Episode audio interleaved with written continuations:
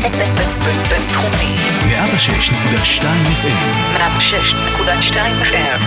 החמוצים, פרופסור בועז בן דוד ופרופסור גלעד הירשברגר.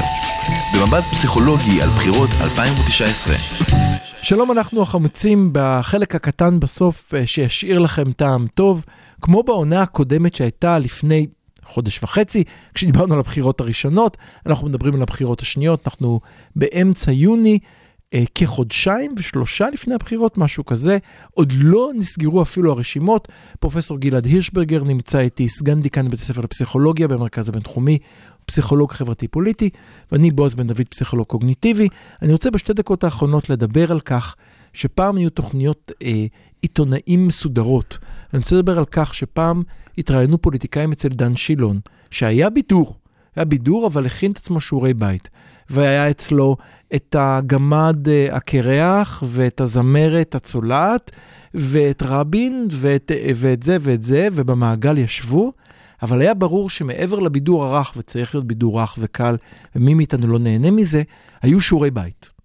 היו שיעורי בית, והיה מישהו שלחש לו באוזן אם הוא עשה טעות, כמו שהייתה בפרק הקודם שטעיתי עם המספר המנדטים. מה אנחנו- שאתה אומר זה ששמרו על איזושהי רמה סבירה כן, של עיתונות. זאת אומרת, יש כאן עיתונות, ויש היום בישראל עיתונאים מעולים. כן. והיום גם אי אפשר לטעון שכל העיתונאים באים מצד אחד, יש גם עיתונאים מעולים מהצד השני שעושים עבודה מצוינת. כמו מי? אתה עכשיו רוצה להרוג אותי כמו אותו, כמו אותו בוא, אחד. בוא נסגור שישנם עיתונאים גם בצד השני. לא, לא מסכים איתך. עמית סגל הוא עיתונאי לא רע בכלל. לא נתווכח כרגע. אוקיי, עכשיו נחזור הוא, לענייננו. הוא יודע הרבה, אין ספק. לא, הוא יודע את עבודתו. נחזור רגע לענייננו. כשאנחנו עוברים לסיפור של רני רהב בקצרה, ליאור שליין הוציא קטע עם, אה, שאני חושב שהוא, תן לי עכשיו, תן לי, תן לי את הדקה שלי. קח, הזמן, ש- הבמה שלך. אוקיי, יש לי דקה, איזה פחד. היי, אמא, אני אהיה קצר. אז יש לנו את הסיפור הזה.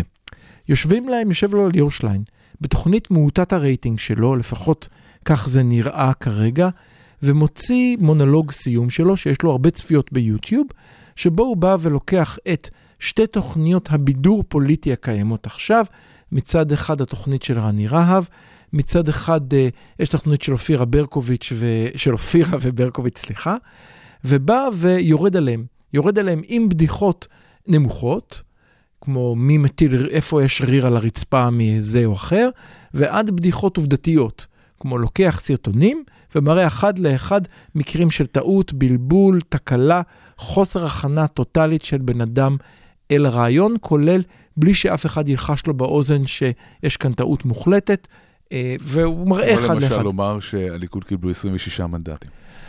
כמו זה, 36. כמו, אה, אבל תיקנתי את עצמי. תיקנתי את עצמי, ולא אמרתי 26, אמרתי 36. בדרך כלל, וזאת הייתה הטעות שלו עם 37-36, ואני לא עיתונאי. אה, אבל, אבל אה, יחד עם טעויות כמו, טעויות ב... אה, איך, איך סדרי השלטון צריכות להיראות, בעיות קשות. התגובה הייתה כזו, רני רהב הגיב בסרטון שבו רואים אותו בבית, ליד פסל ענק אפריקאי שיש לו איבר מין מאוד מאוד משמעותי, שהיה ליד כתפו בצורה קצת מדאיגה, מחזיק ביד בובה. זה השלב של לשלוח את הילדים לחצר, או... לגמרי, מחזיק ביד בובה, ואומר לה, והוא אומר שהיא כאילו שליין, ואומר את המשפט המאוד מפורסם, שליין, אני משתין עליך. ואז הוא הסביר למה הוא לא אוהב את שליין, כי הוא אומר, שליין, אתה דמוקרטי? אתה לא דמוקרטי. אתה לא דמוקרטי, אני משתין עליך, כשהוא מלטף את הבובה, ואחר כך מצטלם ליד עוד יצירת אומנות בביתו, ועוד אחת. כן, קצת מציג את הבית תוך כדי, כל זה בחצי דקה.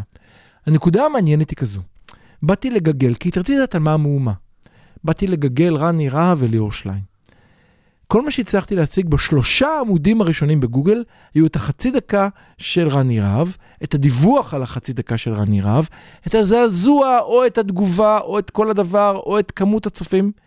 הייתי צריך לחפור עמוק עמוק עמוק בשביל להגיע לליאור שליין, שדיבר 12 דקות. ונתן הרבה תוכן והרבה מהות, שצריך לעכל אותם ב-12 דקות. החצי דקה שנאמרו בה המילים הבאות, אני משתין אליך ואתה לא דמוקרטי, וזהו, כולל הפסל מאחורנית, זכו להרבה יותר צפייה. אני חושב שזה מסכם... יסוריו של השמאלני האינטלקטואל. לא, אני חושב שזה מסכם את המקום שאנחנו נמצאים בו עכשיו, והייתי מעדיף שתוכניות הפוליטיקה שלי יהיו קצת יותר גבוהות, מאותם פוליטיקאים שרצים לקבל רעיון מלטף אצל רני רהב, כמו למשל ראש הממשלה שלנו ואשתו. המציאות של הרייטינג, למרבה הצער, בדיוק. גורמת לכך שהעיתונות יורדת לביבים, וכמובן שלרני זה כבר לא רהב, עיתונות. כן, מה שזה לא יהיה, כן? האנשים בידור. ש... זה, זה בידור שהרבה מאוד אנשים לומדים על מה שקורה דרך סוג הבידור נכון. וה... אה, ולמרבה הצער, הבידור הזה מושך יותר אה, קהל, נכון. יותר, יותר צופים, והליאור. שליינים למיניהם, אה, הם תמיד יהיו נישה, ו... ו... ורוב הציבור לא יצפה בהם ולא יבין אותם, וכמובן לא יוכל לתפוס את המציאות בצורה המורכבת שהם תופסים אותה. זה, זה חלק זאת מה... בדיוק הבעיה. זאת בדיוק הבעיה, זה בעיה- חלק זה- מהמאבק. זה- זה בדיוק הבעיה בחצי דקה. נכון. שמחזיקים בובה, מלטפים אותה, אומרים לה, אתה מר שליין ואני משתין עליך, ומקבלים חצי מיליון צפיות, לעומת 12 דקות שבהם מסבירים לאט-לאט בטיעון ארוך, מורכב, עם הרבה בדיחות והכל ובידור, מדוע אנחנו רוצים שהעיתונאות תהיה עיתונאות ולא... כן, ועכשיו בובה. אה, פרופסור בן דוד, האם אתה מבין מדוע השמאל לעולם לא יעלה לשלטון בצורה כזאת? כל מה שאני יכול לומר לך זה אם אני אפסיק את האמ... אם אני אאבד את האמונה שלי בעתידה של מדינת ישראל, זה יום שבו אני ארוז מזוודה. אז גם אתה משיחיסט, אתה רואה? ברור. גם אתה. לחלוטין.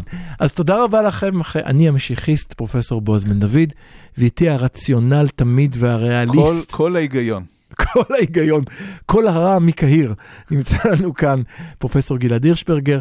אנחנו חוזרים, תסגרו את הילדים בבית, אל תיתנו להם גישה אל הפודקאסטים.